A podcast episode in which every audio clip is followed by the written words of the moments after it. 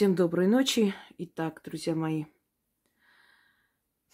продолжаем мистику у камина. Э, извиняюсь, что кашлю. Это из-за кофе. Кофе почему-то сушит связки. Ну, не почему-то, а кофе вообще сушит связки и кожу лица в том числе. Вот поэтому на Востоке вместе с кофе подавали и воду. Так что заранее прошу прощения. Итак, начнем.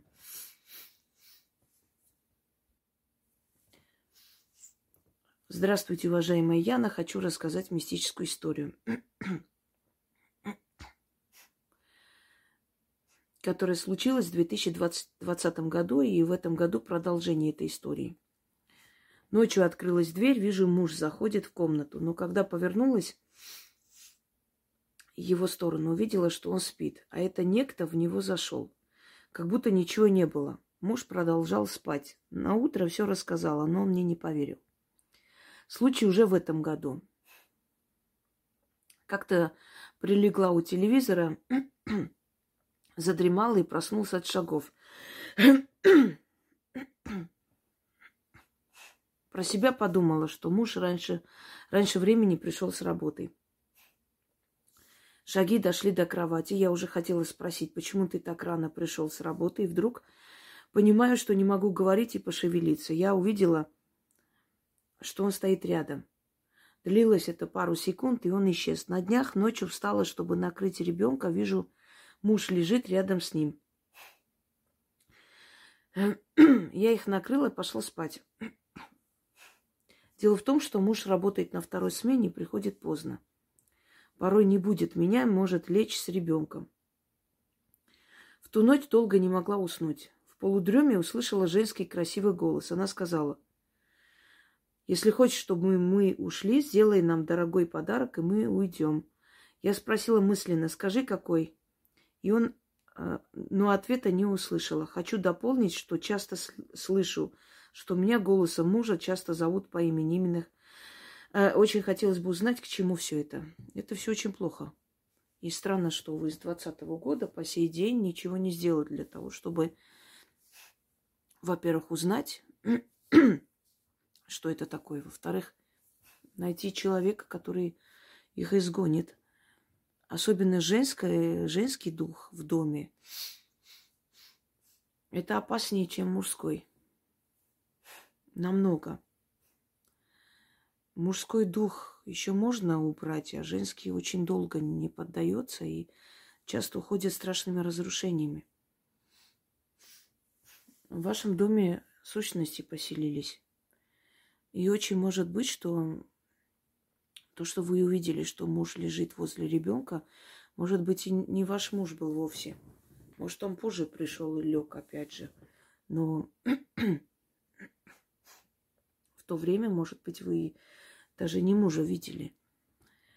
Э, в таком доме жить нехорошо. Это воронка, во-первых. И все, что вы делаете, зарабатываете, будет уходить в никуда. Вы часто будете подавлены, начнете ссориться. Э, абсолютная, скажем так, абсолютно неудачи друг за другом преследуют эту семью, как правило. Не получается ничего заработать, ничего добавить дома, ничего купить. Постоянные болезни, ругань, холодность в сексуальном отношении. В конце концов разрушается семья, и они их выгоняют оттуда. И не просто выгоняют, а разделяют их и гонят из этого дома. Их нужно убрать. И убирать должен человек, знающий. И, наверное, они про дорогой подарок имеют в виду, что они уйдут, и после этого нужно делать дорогой подарок человеку, который их уберет. Наверное, в этом смысле. Не наверное, наверняка в этом смысле. Им-то этот подарок ни к чему, даже если вы его принесете и оставите где-нибудь. Это духи, и они там живут, они вселились. Это супруги.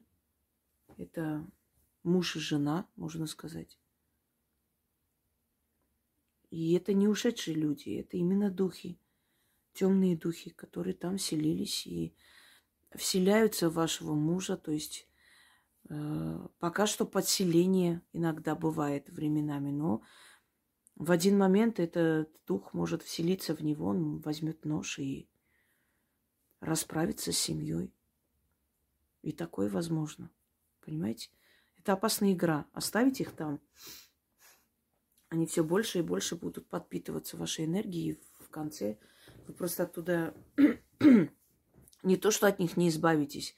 И даже если вы уедете куда-нибудь, это не гарантия того, что они за вами не придут.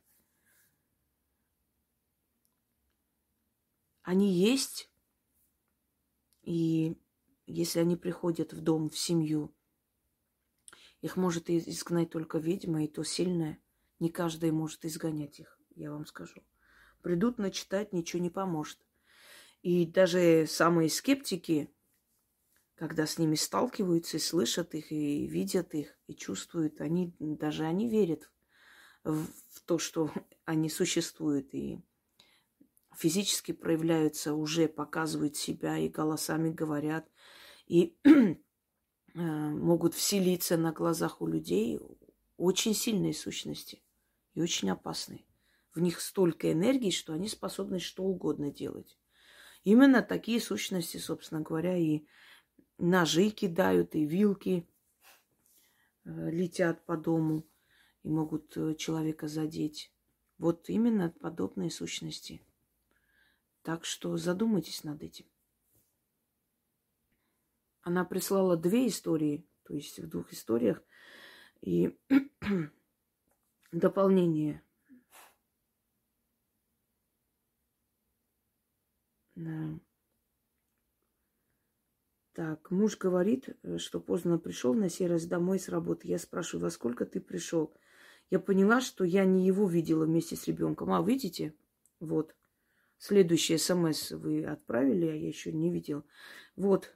Вы подтвердили мои слова. Я просто опередила. Я подумала, это уже другая история. Э, не стала читать после. Я поняла, что я не его видела. Да, я же вам сказала только что, что вы уверены, что это ваш муж был.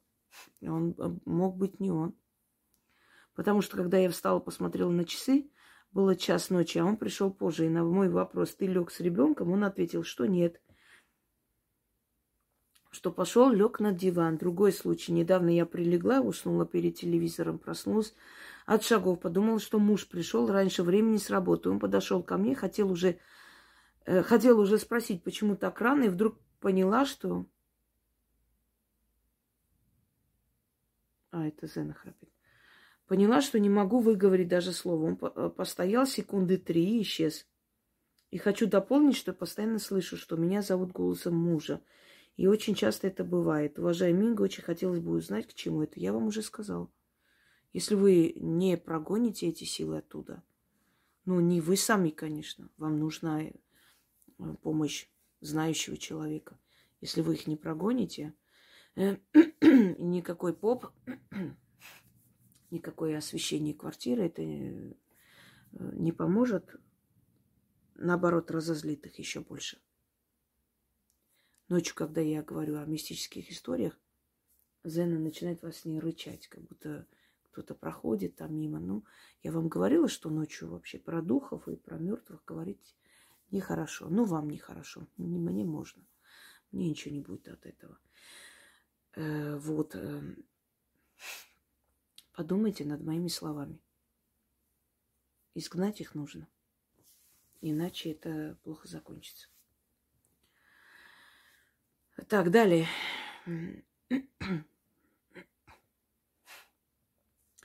Здравствуйте, уважаемый Иго, доброго времени суток. Я напишу в раздел «Мистические истории».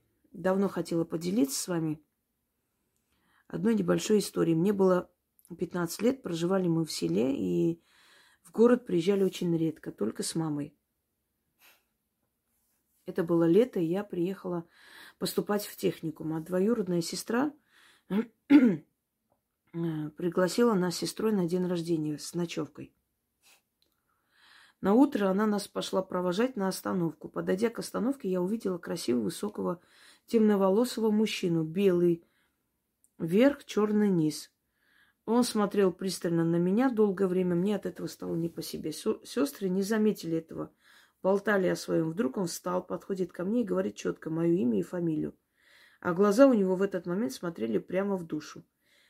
Такое ощущение, как будто он меня давно знает, хотя его вижу впервые. У меня пропал дар речи, даже не смогла вымолвить, вы кто и откуда вы меня знаете. А главное, это все было днем. Все произошло так быстро, я не заметила, как, как подошел наш автобус. И сестры быстро меня затолкали. Мы ехали молча. Когда я у сестры стала спрашивать, что это могло быть, она испуганно сказала, давай не будем. Потому что сама не могла найти объяснение всему этому. Мне уже 30 лет, а этот случай до сих пор помню. Очень хочется, чтобы уважаемая Инга помогла понять, что это могло быть. Э, рассказала это взрослым, они просто игнорируют и сразу переходят на другую тему. Это самая большая тупость, когда взрослые игнорируют, когда не могут найти ответ.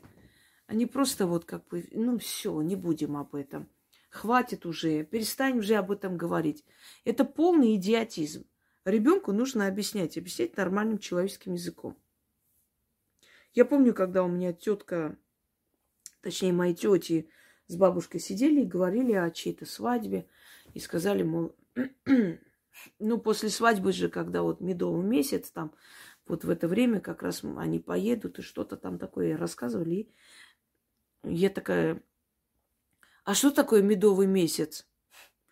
И у меня бабушка с тетей так налетели на меня, чуть не прибили. А вторая моя тетя говорит, вы так наорали на ребенка, что она сейчас точно знает, что это что-то плохое. Ну, когда я выросла, я, конечно, поняла, что это очень даже хорошее что-то. Но в этот момент я просто подумала, что это такой месяц, когда очень много меда едят. Ну, в моем детском сознании мед, медовый месяц. Много меда кушают, вот и медовый. Ну, а на меня так наорали, что я подумала, ого, это что-то нехорошее. Надо срочно узнать, что это может быть.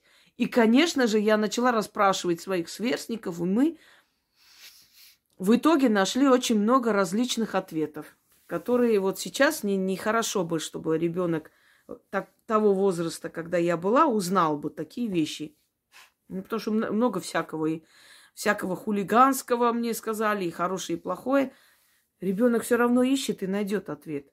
Но этот ответ будет не самый правильный и приятный, и адекватный, понимаете? Поэтому лучше ребенку просто нормально по-человечески объяснять. А если не можешь объяснить, то, наверное, сказать, я узнаю и скажу тебе. Я сама не знаю, что это такое. Хотя бы так. Потому что игнорирование ребенок воспринимает как, эм, ну, как трусость взрослых, когда не знают, ответа на вопросы и пытаются, то есть, закрой рот, замолчи. Ну, это глупо, я вообще не понимаю такие вещи. Так вот, что это было? Хочу вам сказать, что в каждом городе, селе есть некий такой городской сумасшедший, знаете, юродивый. И этот человек может быть очень э, красиво одетый, очень приятный, то есть, ну, странный. Ну, вспомните эту мадам Зюзю. Везде показывают, везде там она так идет, кривляется, танцует. И вот все время ее там то в метро застанут, еще где-нибудь. Не помню, как ее имя оказалось, она имя свое сказала. Очень любезная, приятная женщина, но немного не в себе. Но среди таких людей юродивых есть люди одаренные – Вспомните Василия Блаженного. Ну, например, храм Василия Блаженного на самом деле э, это храм, значит, покрова Богоматери. Но поскольку все время он там находился, и могила его там, внутри этого храма, он все время там находился, собственно говоря, он, он там сидел, и поэтому храм принял, то есть э, Народ назвал храм храмом Василия Блаженного. Когда Иван Грозный подошел к нему со своими сыновьями, он посмотрел на младшего и сказал, Федора, который был не опора престола. И совершенно никто не думал, что он будет наследником. Он посмотрел на него и поклонился. И сказал, что кланяется царю Руси. Ну, Иван Грозный аж почернел. Он недовольно спросил, что ты делаешь? Вот наследник. Иван, Ванечка, после меня. Тот сказал, нет, этот нет, а вот этот будет царем. Собственно говоря, что и сбылось. Люди, которые, ну, как бы одарены этим дарованием, этим, этими способностями видеть. Но поскольку они юродивые, поскольку они не в себе немного, они могут очень опрятно одеты быть, очень то есть нормально выглядеть, не как эти, как бомжи. Он, э, он такой и был, нормально, аккуратно одетый, красивый мужчина, но немного не в себе. И он увидел просто ваше будущее, подошел и сказал, может быть, и больше бы сказал, если бы сестры не затолкали в автобус. Он хотел что-то сказать вам, что-то сказать о вашей жизни. И для того, чтобы вы ему поверили, что он не какой-нибудь там непонятный аферист, а действительно знает, видит, он сначала сказал имя, фамилию, чтобы убедились в том, что он, он действительно скажет правду. Но не дали сказать. Юродивый. Человек, ну, из городских сумасшедших, только одаренный. Одаренный вот этим умением, да, способностью видеть будущее. Хотел что-то сказать о вашем будущем, но не успел. Вот и все объяснение. Реальный человек, не дух, не сущность, действительно человек. Ну, такой странный человек со способностью говорить правду. Но поскольку он слегка с приветом был, конечно, он сам подошел, вам сказал. А так, если бы он был, ну, как бы здоровый психический человек, он, конечно, сам бы не подошел. Просто люди, зная его способность видеть будущее, сами бы шли. Может быть, и шли эти люди. Просто вы их, его не знали, а так, может быть, к нему и шли, даже невзирая на его такое состояние не очень здоровое. Вот вам ответ на вопрос. А почему избегали? Испугались просто. Испугались, не знали, что сказать. Взрослые не понимали, и они думали, тебе это показалось, может, сочиняешь. А те, которые были с тобой рядом, они просто перепугались от этой вот как бы внезапности.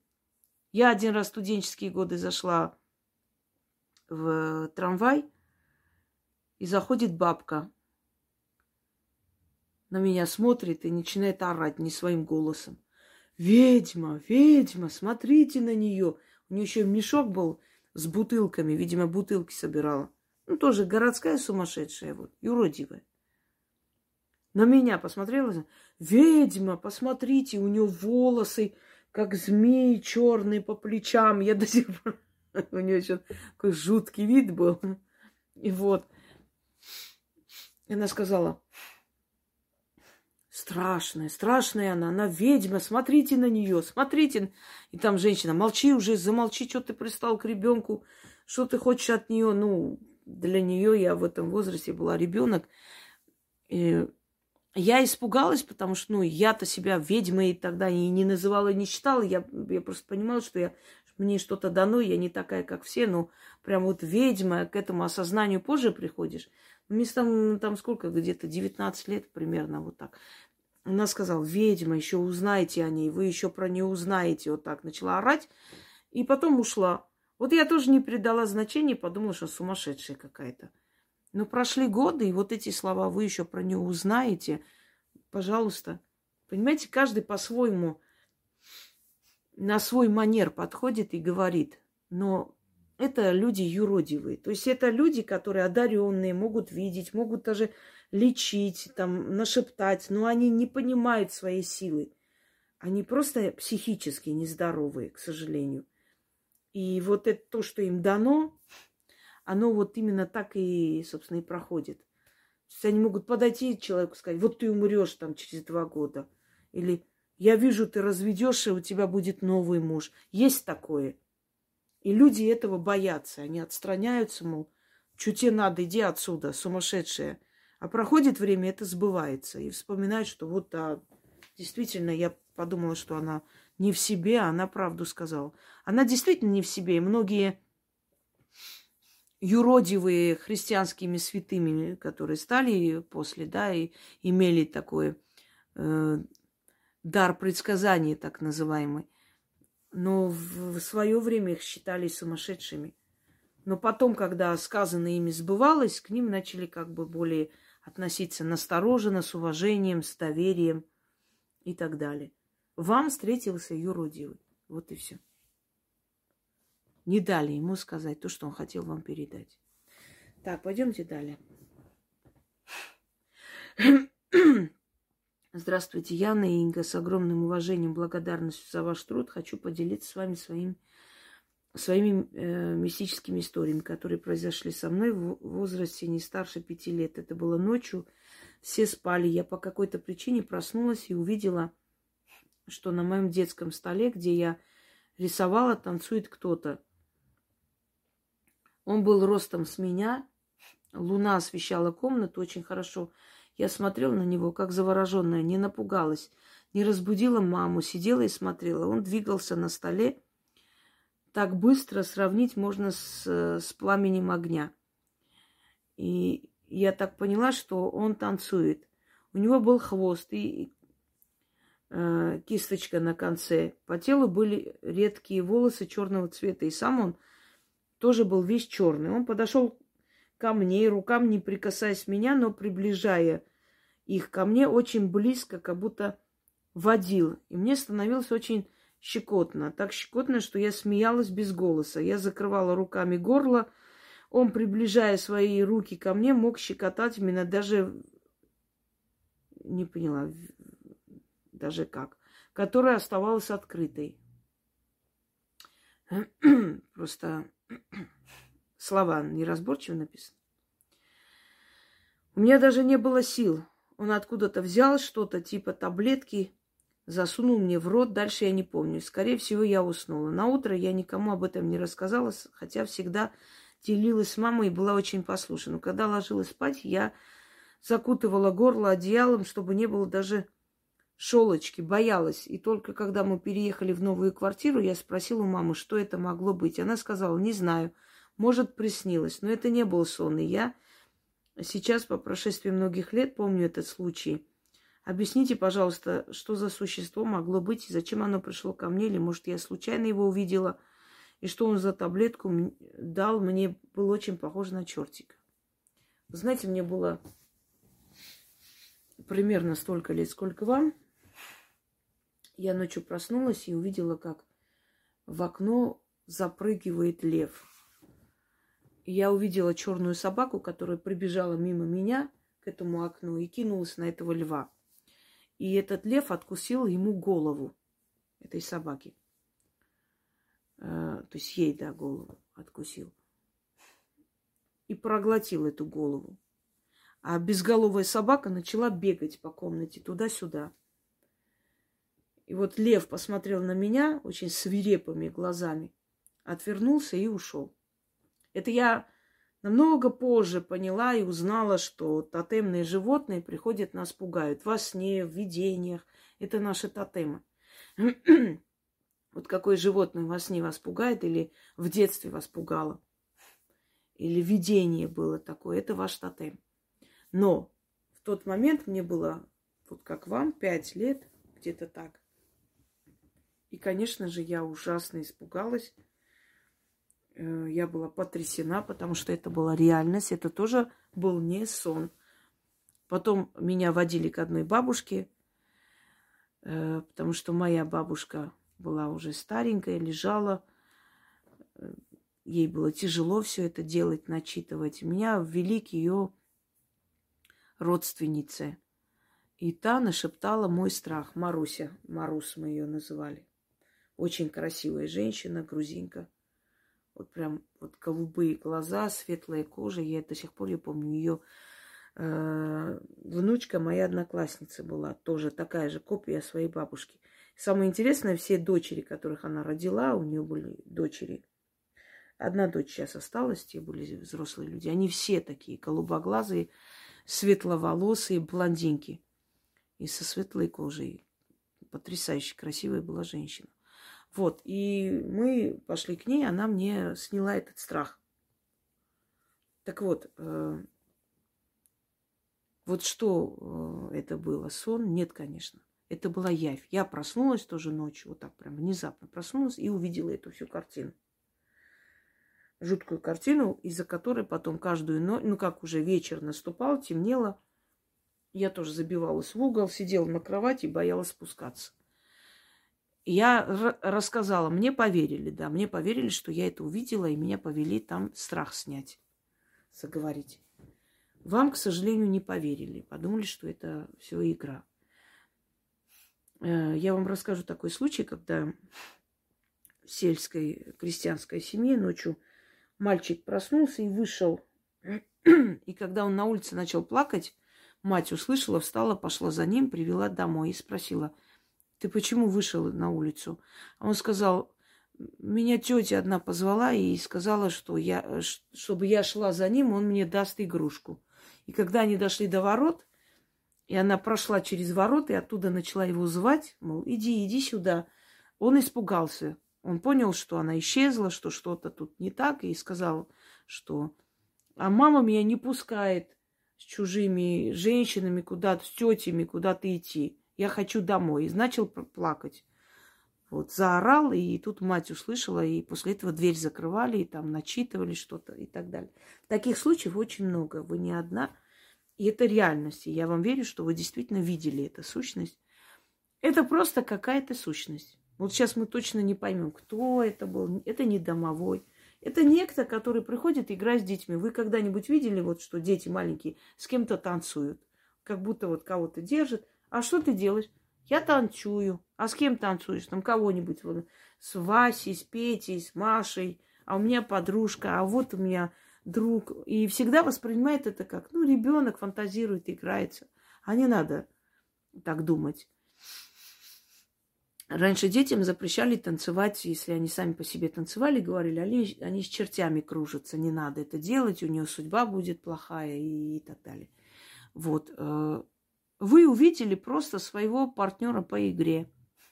Может, с кем-то танцевали, игрались, разговаривали, лялякали. Ваш возраст э, такой был, да, возраст. И он просто пришел, вам показался. Он показался, э, дети могут видеть потусторонний мир до того момента, пока вот эта вот бытовуха не возьмет свое. Пока они, э, знаете, лопочут, пока они не могут объяснить четко и ясно, что видят, эти сущности им показываются – а когда они уже начинают понимать и рассказывать четко, они все, они закрываются, и обзор ребенка закрывается, он больше не видит.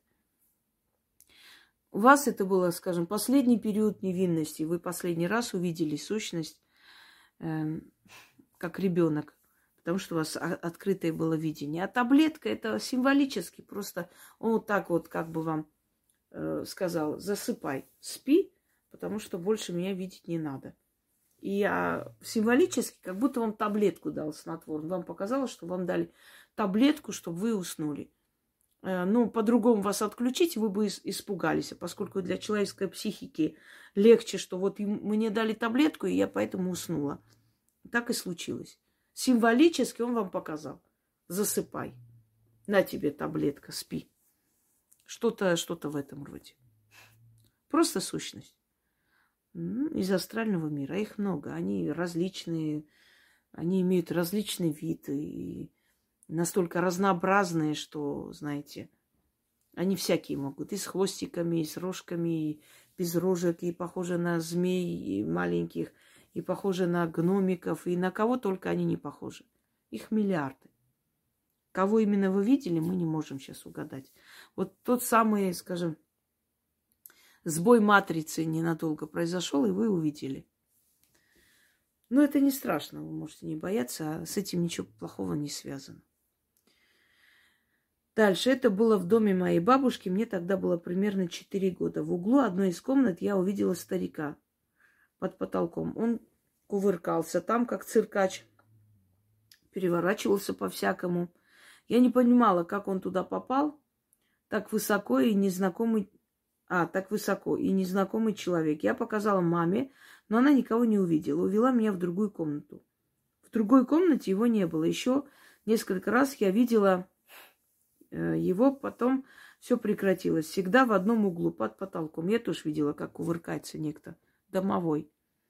Да, вот так вот причудливо кувыркается, на ручках стоит, потом обратно. Я, я подумала, что это какой-то маленький циркач, которого привели в наш дом.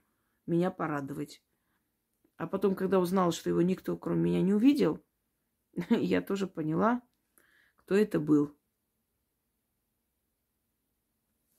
Домовой. Так. Еще один случай из моей детской жизни. Мне было тогда где-то три или четыре года. Было летом в доме моей бабушки. У нее свои, а, свой частный дом. И дорога со двора узкой тропинкой вела в огород. Я бежала со, со двора и попадала в огород. И вот также я выбежала и побежала туда. Там должна была быть мама и бабушка. Но я стала подниматься на небо. Я увидела, э, видела у вас такую картинку на заставке, очень похоже. Бежала по тропинке в огород, а попала на небо. Я очень удивилась, ведь раньше столько я бегала, туда не попадала. а дорога как-то была одна. Как я там оказалась, как могла это, могло это получиться, я не пойму. Что там было, плохо помню. Были люди, это помню, но не, немного все белое, белое, э, все в белом. И там так хорошо, я все хотела показать маме, что можно так легко сюда попасть. И про себя удивлялась, как раньше я сюда не попадала. Я очнулась на диване в комнате. Да, я вот хотела только что сказать, в обморок упали вы. Я не помню, чтобы я ложилась спать или чтобы меня ложили. Я выбежала во двор, побежала по дорожке в сторону огорода, хотела попасть опять туда, но это у меня не получилось. Я удивлялась, почему так. Но это было. Объясните, пожалуйста, что это могло быть. Опередили. Я только хотела сказать, что вам, скорее всего, стало плохо. Вот это несколько минут смерти. Почему вы очнулись на диване? Потому что вы упали в обморок. Э, я думаю, что вы побежали, поскольку все дети так бегут, как сумасшедшие. Я тоже бежала один раз и раздавила цыпленка. Вот так вот бегом бежала туда и обратно. И потом очень долго переживала, плакала, что вот из-за меня вот такое случилось. Но что делать, ребенок, мы дети. Не специально же. Хотя это вины с меня, конечно, не снимает. И вы могли просто упасть и удариться головой, потому что бежали быстро и вы не поняли, как это случилось, вы ударились головой, и вот это несколько минут смерти, ваша душа вылетела.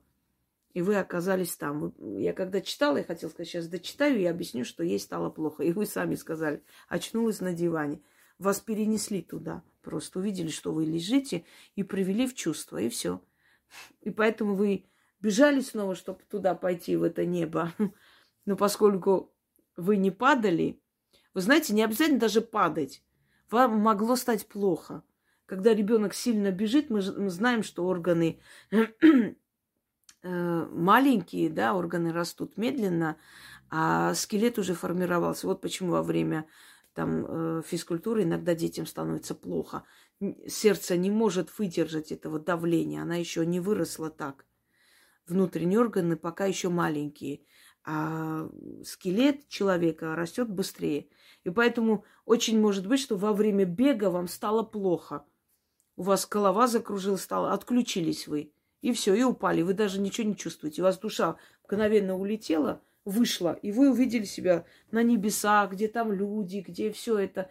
И потом, когда вас привели в чувство, это вернулось обратно. Это момент смерти, между жизнью и смертью. Если бы вас не увидели, не привели в чувство, может быть, вы бы умерли. Это называется симптом внезапной смерти, и врачи не могут объяснить, почему у человека сердце останавливается или кровоизлияние в мозга случается. Ни с того, ни с сего, без причины. Да, есть синдром внезапной смерти. Раз и умирает человек, и все. Какое-то выгорание организма происходит, понимаете? Вот что у вас было. межу, вы между мирами оказались. И все. И самое интересное, что вы еще раз побежали туда в надежде, что вы снова туда подниметесь. Представляете, какое приятное ощущение это? Поэтому я говорю людям, не бойтесь смерти. Смерть не страшна. Страшна жизнь здесь. И тот, кто может выдержать жизнь здесь, он просто герой. Не все выдерживают, ломаются, спиваются, сходят с ума, что-то собой делают, понимаете? Кто выдержал и остался и победил, вот он молодец. Но все испытания здесь, там нет их. Там все заканчивается. Если, конечно, вы не маньяк и не сиреник. В таких случаях это другой вопрос. Если вы не переступили э, вселенские законы. Э, знаете, между жизнью и смертью у людей разные рассказы. Не у всех прекрасные. Есть люди, которые очень, очень не любят даже вспоминать, как они туда попали, что они видели. Но если им это показали, вернули сюда, вернули, дали второй шанс, исправить и уже жить правильно. Чтобы потом уже, когда окончательно уйдут, чтобы они ушли уже совершенно в другой мир. Давайте продолжим. А, так. Сейчас посмотрим. А, все. Все правильно.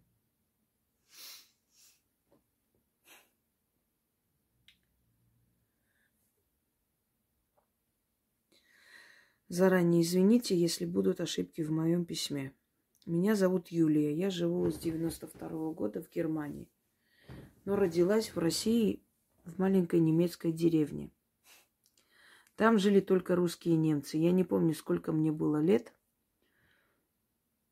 а, когда я с мамой шла домой. Ой.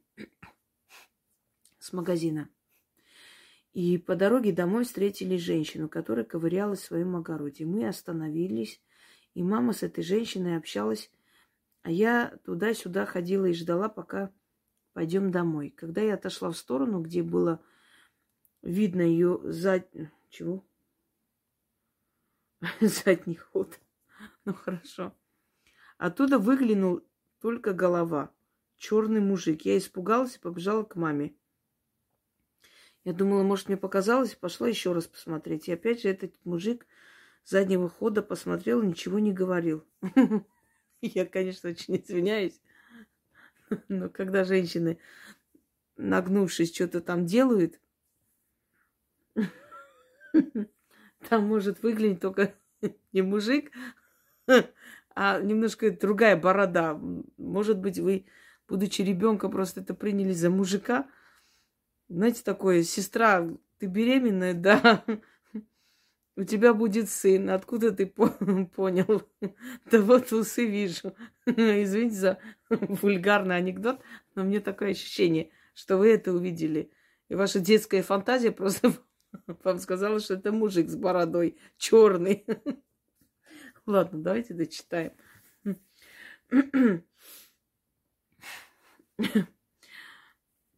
Просто я эти истории не, не читаю перед тем, как озвучить. Читаю вместе с вами. Ну ладно. Так, я думала, может, мне показалось. Так, дальше. Это черный мужик снова посмотрел с заднего прохода ничего не говорил. Я показал ему язык.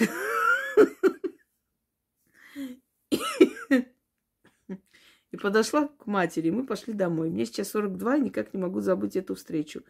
Просто у нас в деревне не было никаких черных людей на, на негра похожие. Уважаемый Инга, простите, пожалуйста, что и кто это мог быть. И могло бы это повлиять на мою жизнь. на вашу жизнь это точно не повлияло.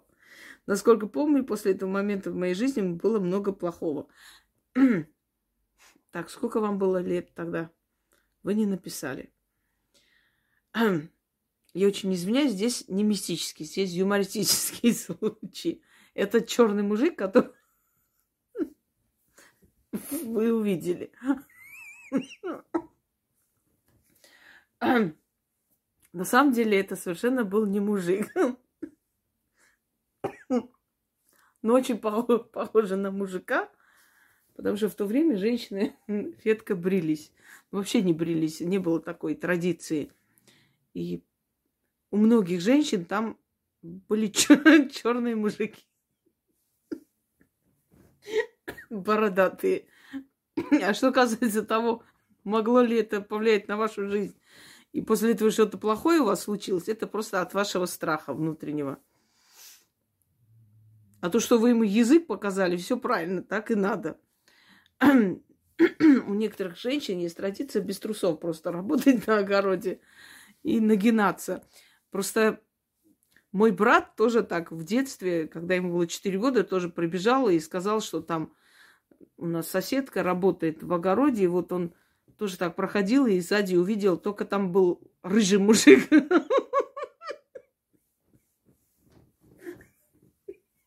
Обросший, бородатый, очень злой. И он тоже ему язык показал и пришел домой. Ой, не бойтесь. Это не мистическая история. Это не страшное дело. Вот. И чем здоровее женщина, тем более страшный мужик может вам оттуда посмотреть на вас. Так что все хорошо.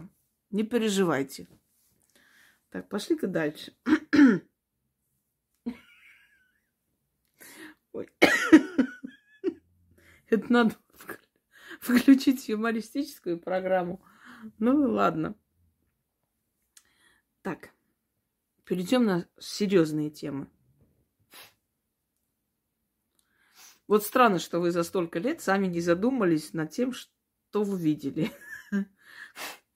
Но ребенок маленький, у него, да, фантазия, и он может еще, и ему там все что угодно может показаться. Странно, говорит, у нас негров не было, откуда он там. Все. Добрый день, Инга и Яна. Хочу поделиться своим мистическим рассказом. Моего папы уже нет 15 лет. Однажды я и моя сестра пошли на кладбище убрать могилку после дождей. Самый большой сорняк я не могла вырвать э, и вслух в шутливой форме попросила, пап, подтолкни снизу, а то сил не хватает. И буквально через полминуты подходит парень и говорит, девочки, вам помочь? Удивлению не было границ. Он помог вырвать самые большие сорняки и ушел. В это время в зримом окружении людей не было. Мы, конечно, словесно поблагодарили, и только потом сообразили, что надо было предложить деньги – и папу тоже поблагодарили за помощь. Вторая история тоже связана с папиной могилой. Два раза, когда мой муж, находясь на кладбище, начинал ругаться, кричать на меня беспричинно, для него это свойственно. Он два раза цеплялся за оградку и рвал брюки. На краях коварной ограды установлены полумесяцы. Папа мусульманин. Хочу сказать, что никто, кроме мужа, не цеплялся за них. Мысленно папу благодарю за мою поддержку и защиту. Хочу выразить вам благодарность за знания, которым делитесь с нами. Смотрите, как бы ваш папа его не забрал. Я на полном серьезе говорю. И научите вашего мужа культурно себя вести хотя бы на кладбище. Если он дома не умеет себя вести достойно, на кладбище он обязан вести себя достойно, потому что кладбище – это мир мертвых. Если он еще раз так пойдет и будет материться, я вас уверяю, за короткое время у него начнется онкология, и он уйдет следом за папой. Вслед. Это неправильное поведение. Это неуважение к миру мертвых. Э, так нельзя делать. Я понимаю, что есть польчивые люди, есть такие нервные люди, но это уже абсолютное неуважение и к вам, и к вашему отцу, к его памяти, к вообще к усопшим и к мертвым. Особенно на мусульманском кладбище, где вообще это строго запрещено, всякие манипуляции, крики, разговоры и прочее. Это первое. Вы попросили отца, да, он просто направил к вам человека. Я расскажу похожий случай, когда э, девочка потерялась, и они на кладбище Хованки, по-моему, пошли. Ой, извиняюсь, да что ж такое-то? Связки.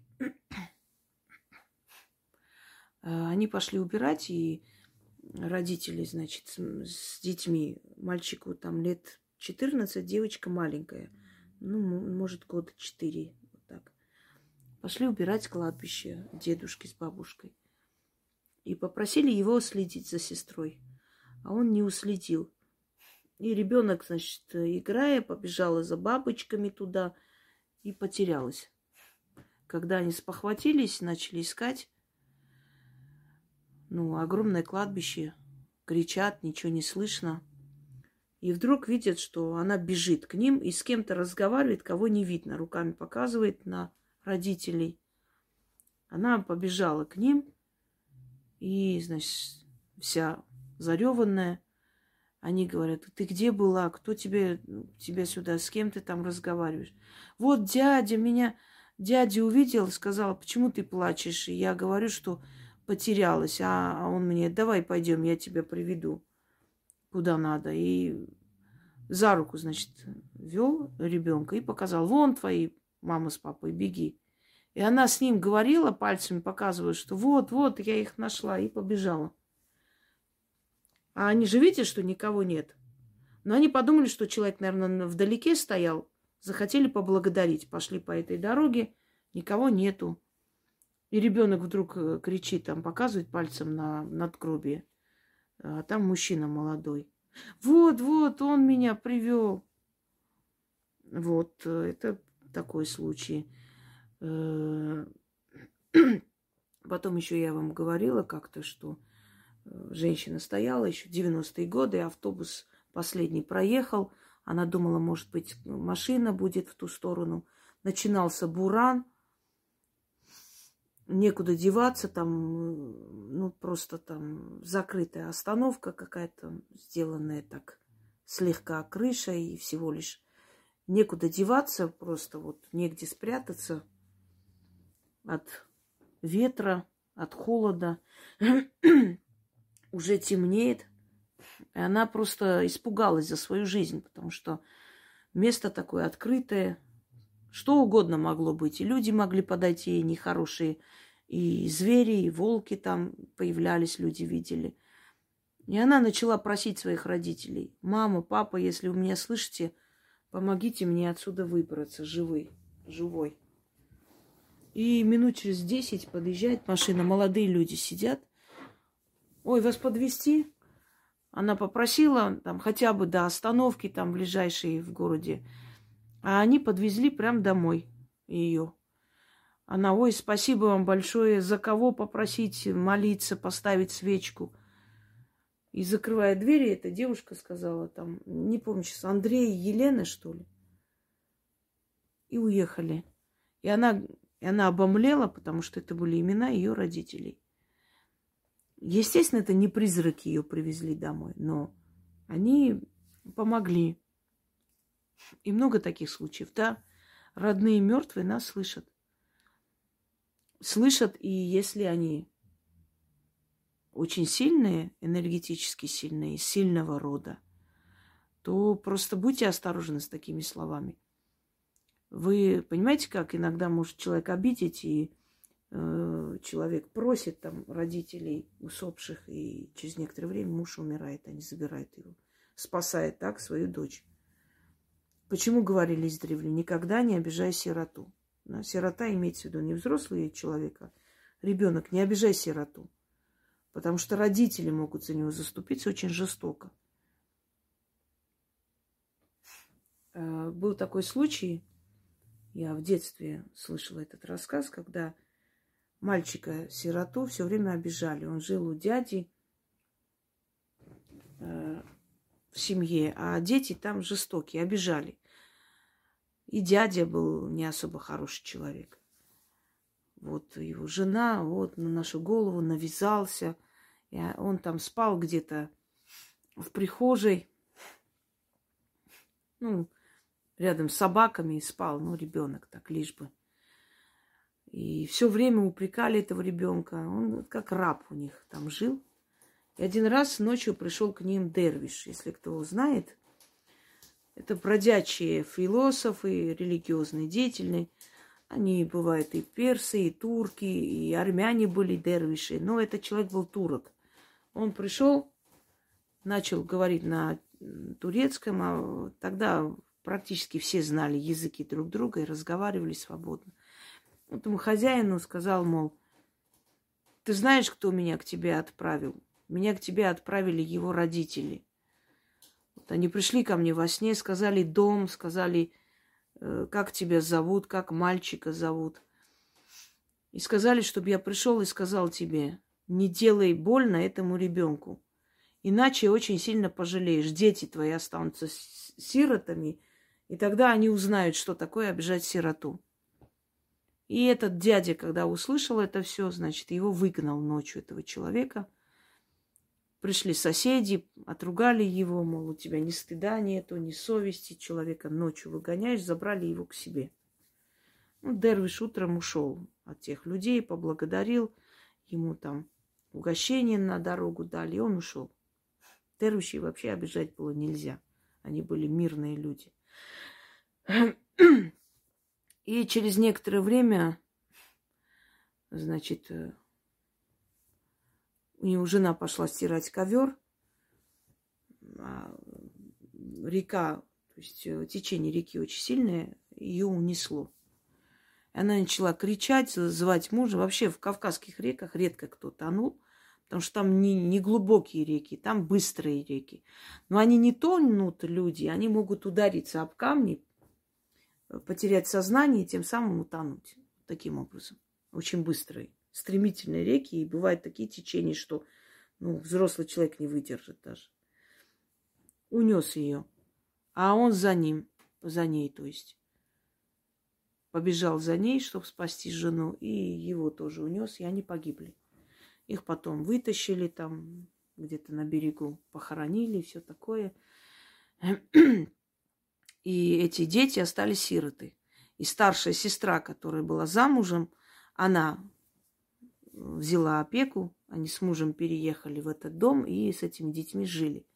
И вот старшая сестра, она оказалась умнее. Она, помня вот эти слова Дервиша, она стала обращаться с этим ребенком намного по-человечески, чем были родители. И, собственно говоря, все обошлось. Вот они остались сироты, понимаете? Вот к чему, что если род сильный, он может и своих родичей наказать за нехорошие отношения к ребенку, оставленному без родителей. Он может и опекунов наказать. И такие случаи бывали, что родители оттуда смотрят. Э, был случай, когда ребенок отец алкаша, значит, э, убил женщину и ребенка выкинул на мороз. И ночью соседи услышали, как в окно стучится кто-то. Посмотрели в окно, увидели эту женщину. Она сказала, спасите нас, спасите, ребенок там, ребенок на морозе. И они выскочили, никого нету. Значит, побежали ну, в сторону, где она указывала, там ребенок плачет. Ребенка забрали домой, позвонили в милицию, эти приехали, зашли к ним домой, а она убита. И эти соседи взяли этого ребенка под опеку. Того, естественно, посадили, они, значит, лишили прав его, забрали этого ребенка к себе, потому что они были бездетные люди. И, ну и, может, и так бы забрали, но были бездетные люди, как раз как подвернулся такой случай, нехороший, но все же. И она говорила, что несколько раз заходила в спальню ребенка и видела, как кто-то качает колыбель. Сначала испугалась, поговорила со свекровью. Та сказала, мол, ну ты не понимаешь, кто это делает? Мать, мать приходит, не бойся. И ты просто, когда зайдешь в следующий раз, ты ей там скажи, что, мол, Мария, ты не переживай, у него все хорошо, мы его любим. Зачем тебе приходить? Мы же а, заботимся о твоем ребенке. Он ни в чем не нуждается, он как наш ребенок. И вот скажешь несколько раз, еще будет, и она уйдет. Она успокоится, что вы не обижаете его. Вот она так начала заходить, по-доброму разговаривать, и вот это вот ее присутствие прекратилось. Слышат они нас и помогают. И доказательств тому очень много, и историй людей, и, э, собственно, они сами видели, слышали. Огромное количество доказательств того, что это реальность это существует. Вот, собственно. Так что вашему мужу говорите, пусть он не искушает судьбу, пусть не испытывает терпение вашего отца. Он реально его может забрать. Тем более это такое абсолютно неуважение. Я не вижу никакого повода на кладбище вот так матом разговаривать. Я понимаю там, ну мало ли, но нужно понимать, где ты находишься. Это царство мертвых, это их место. Они очень страшно наказывают. Даже дети в детстве, когда лазят по этим могилам, играются, всякой ерундой занимаются, у этих детей очень плохая жизнь. Я лично знала девушку, она всю свою жизнь прожила как неприкаянная, понимаете? Потому что в детстве такой фигней занимались, э, какую-то секту ее заманили, и там они ходили по кладбищу, по могилам, что там делали, начитывали, спали на, на этих могилах. Жизнь совершенно перекосяк. Ее друзья практически все погибли, умерли, наркоманились. А она одна там то в тюрьму попала, то еще какой-то ерундой занималась. Именно вот по этой причине. Давайте далее еще, наверное, последний прочитаем.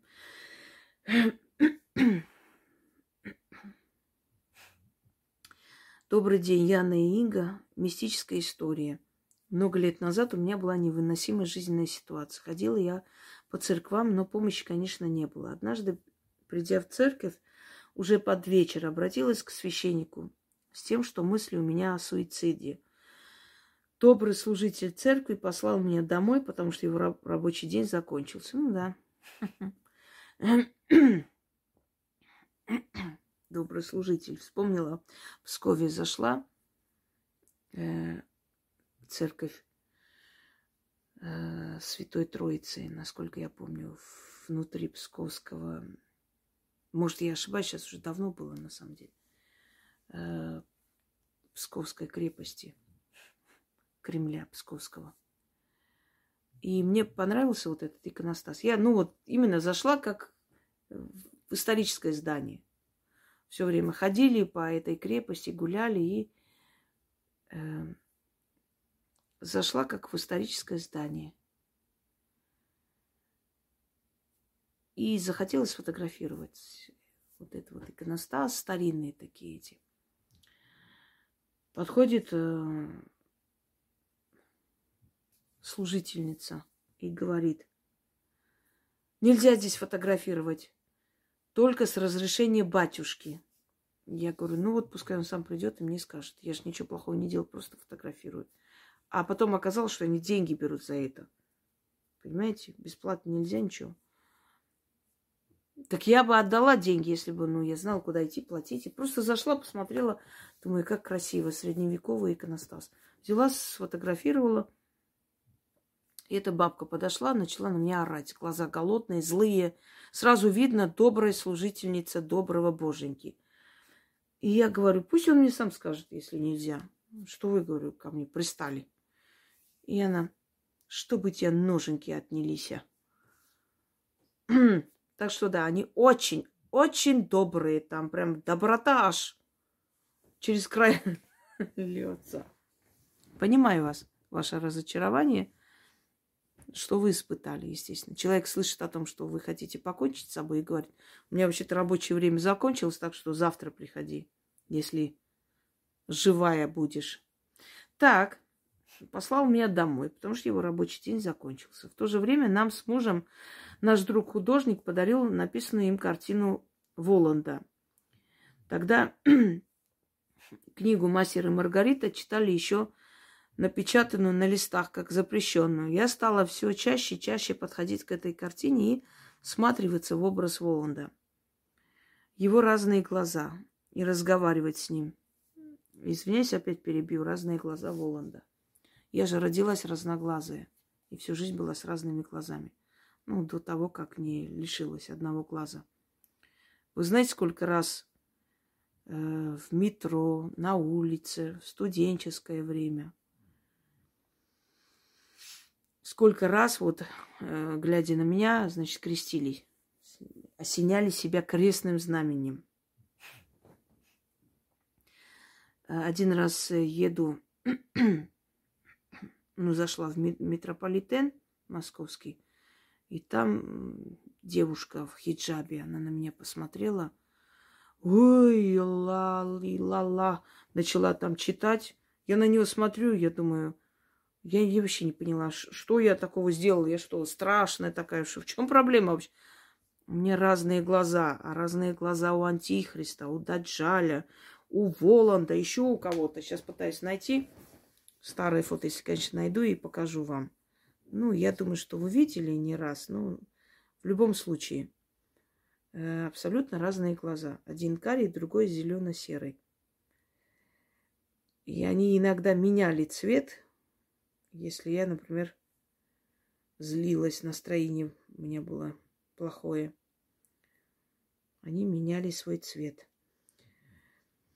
Если бы я родилась в средние века, меня, конечно, бы сожгли. Даже не сомневайтесь. Я извиняюсь, это нам Максим сделал такую картину. Приходит, придется вам показать, потому эту фотографию не могу найти в, в оригинале. Здесь вот он сделал мне такое вот художественное произведение. Но корону забудьте, не смотрите. Вот смотрите, видите? У меня были абсолютно разные глаза. Вот они коричневый и зелено-серый.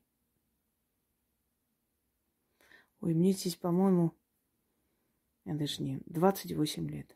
Угу. Вот она. Вот такие вот разные глаза Воланда. Так что я вас понимаю, что вы там смотрели и почему оно вам нравилось и привлекало. Так, слушаем дальше. Секунду, я сейчас исправлю это все дело. А, зайду в чат. Так, образ Воланда. В его разные глаза. И разговаривать. И стала разговаривать с ним. Тогда в первый раз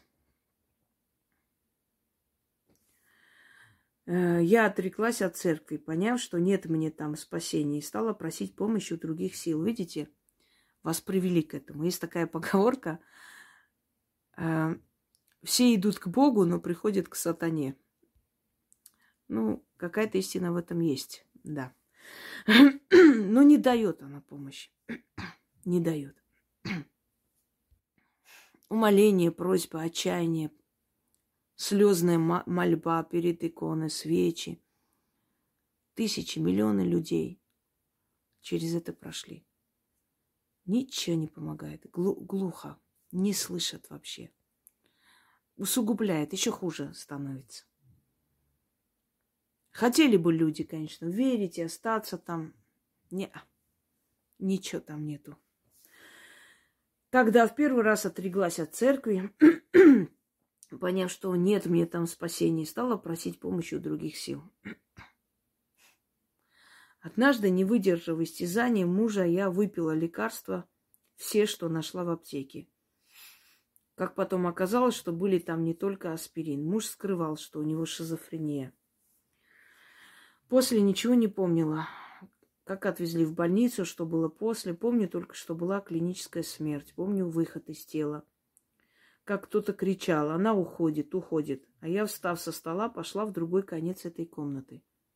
Увидела в окне испуганный взгляд мужа, подошла к окну и встала напротив него, чтобы привлечь внимание. Но он не видел меня и смотрел в сторону стола, где все э, где все дальше происходило. Мне надоело, что он все, что они все кричат, и прошла сквозь стену. Потом все, очнулась уже дома. Еще несколько дней не могла самостоятельно передвигаться. Не было сил встать. И снова уходила в сон, наверное. Прошло несколько дней, однажды произошло то, что я никогда не забуду. В ту осень лили дожди, не переставая день за днем. Лежала я в кровати и вдруг увидела, что на улице прояснилось небо и даже услышала пение птиц. Луч солнца вошел в комнату и пошел ко мне, прямо к лицу. Но не было того состояния, когда от яркого солнца, а, света закрываем глаза. Я услышала голос. Голос мужчины, идущего от стен, потолка от меня изнутри. Не поняла, откуда вообще, но сказал, я тебя простил и оставил жить. Ты мне нужна, для чего узнаешь потом. Я все же спросила, кто ты, и ответа не было. И тут же за окном снова серое небо и дождь. Быстро встав, я стала звонить друз- друзьям, чтобы спросить, было ли сейчас солнце. Всем, кому я звонила, ответили, что нет. Дождь, не переставая, льет и льет. Я приняла голос за голос Иисуса, попросила мужа вернуть картину. Ее исполнительную снова стала ходить в церковь, но ненадолго.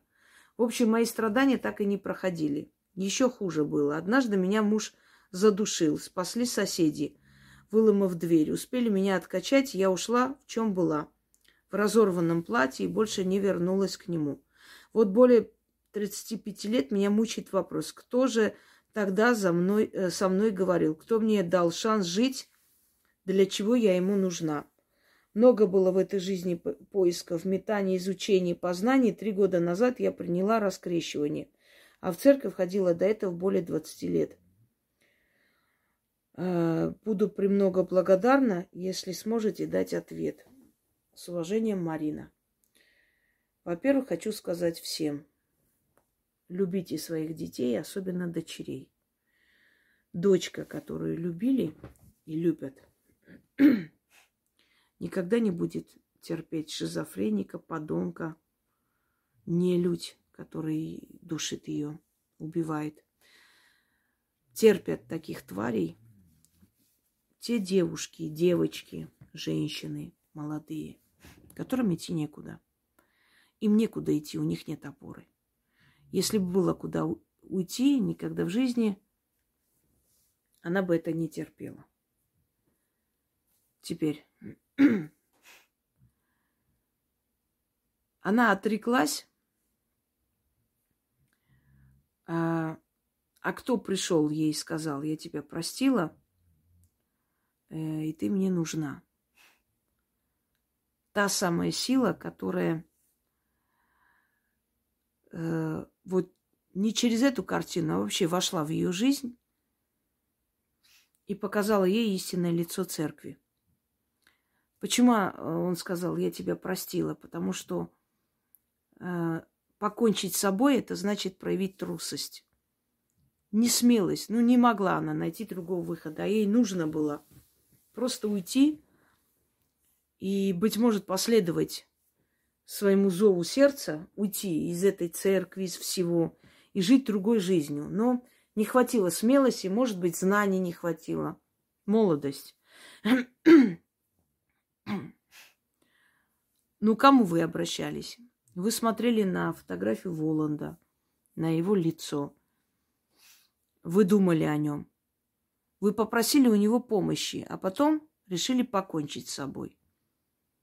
Вот он и как бы рассердился, что вы не подождали. Не хватило у вас терпения дождаться этой помощи. Вы решили уйти с этого мира. Поэтому он и сказал, я тебя просила, ты мне нужна, узнаешь потом почему. Ну, потому что ваша жизнь поменялась, вы стали жить по-другому. Нужна.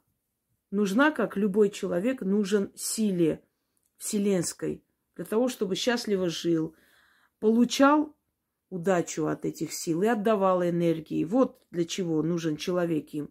Для счастья, для взаимной э, такой взаимопомощи, взаимообмена энергией. Это была та самая темная сила, которую все боятся и называют плохой. А почему ваш муж чуть не убил вас? Потому что вы попросили эту картину вернуть назад. Вы обидели эту силу. Сначала попросили помощи, потом, не дождавшись, решили уйти с этого мира. Вас вернули, и вы еще дальше, значит, продолжаете в эту церковь ходить и возвращаете картину, которая уже к вам привязалась. И эту силу вы, ну, отрекаетесь от этой силы. А перебежчиков никто не любит. Видя, что вы то там, то здесь, они вам отомстили просто – и хорошо, что вы остались живы, естественно. Вот, собственно, весь ответ. А почему вы не уходили, я вам еще раз говорю. Я знаю, почему вы не уходили, и это знают многие женщины, которые терпели или терпят подонков.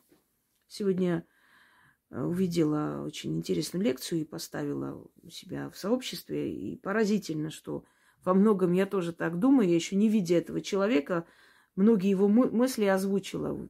Наверное, правда, умные люди думают одинаково. Вот он просто мои мысли сказал. Свои сказал, конечно, они совпали с моими мыслями относительно того, что да, ребенок это хорошо, но не ради детей мы должны жить. Мы должны жить для себя. У детей будет своя жизнь. Мы должны помогать детям, но не ради них жить. Раствориться в ребенке, в муже – это самая глупость большая. И он сказал, у нас женщины почему не находят счастья? Потому что они, ну, м-м, филы, значит, животнофилы и мазохисты. Это слово не хочу произносить, но касаемо детей. Потому что они ищут мужчину, чтобы нянчиться с ним, ребенка, да, старшего сына. Потому что они живут с алкашами, пьяницами, конченными скотами, любят животных. И потому что они мазохисты, их унижают, издеваются, они дальше терпят и живут. Но есть корень зла. Это родительский дом. Если родитель опора, ни одна девушка, девочка, молодая женщина терпеть не будет. Она просто позвонит отцу и скажет, что с ней делают, и попросит прийти и спасти ее.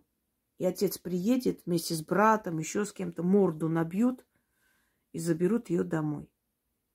А когда некуда идти некому, когда дома такой же пьющий, конченый отец и такая же бесхребетная, конченая мать, для которой ты лишний груз и лишний род.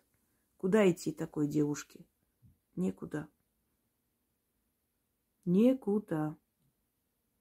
Понимаете, проблема зарыта в семье. И терпят женщины, потому что у них нет опоры. Я не знаю ни одну избалованную, окруженную любовью девушку в семье от отца и матери, которая бы терпела такое. Никогда в жизни. Да и не будут с ней так обращаться, потому что видят, что она не одна, что над ней изгаляться никто не позволит, и что она себя защитит. Вот и весь сказ. Ну что ж, друзья мои, Наверное, на сегодня достаточно истории. Есть над чем задуматься. И я, конечно же, продолжу эту серию мистических историй. на сегодня с вами прощаюсь. Всем удачи!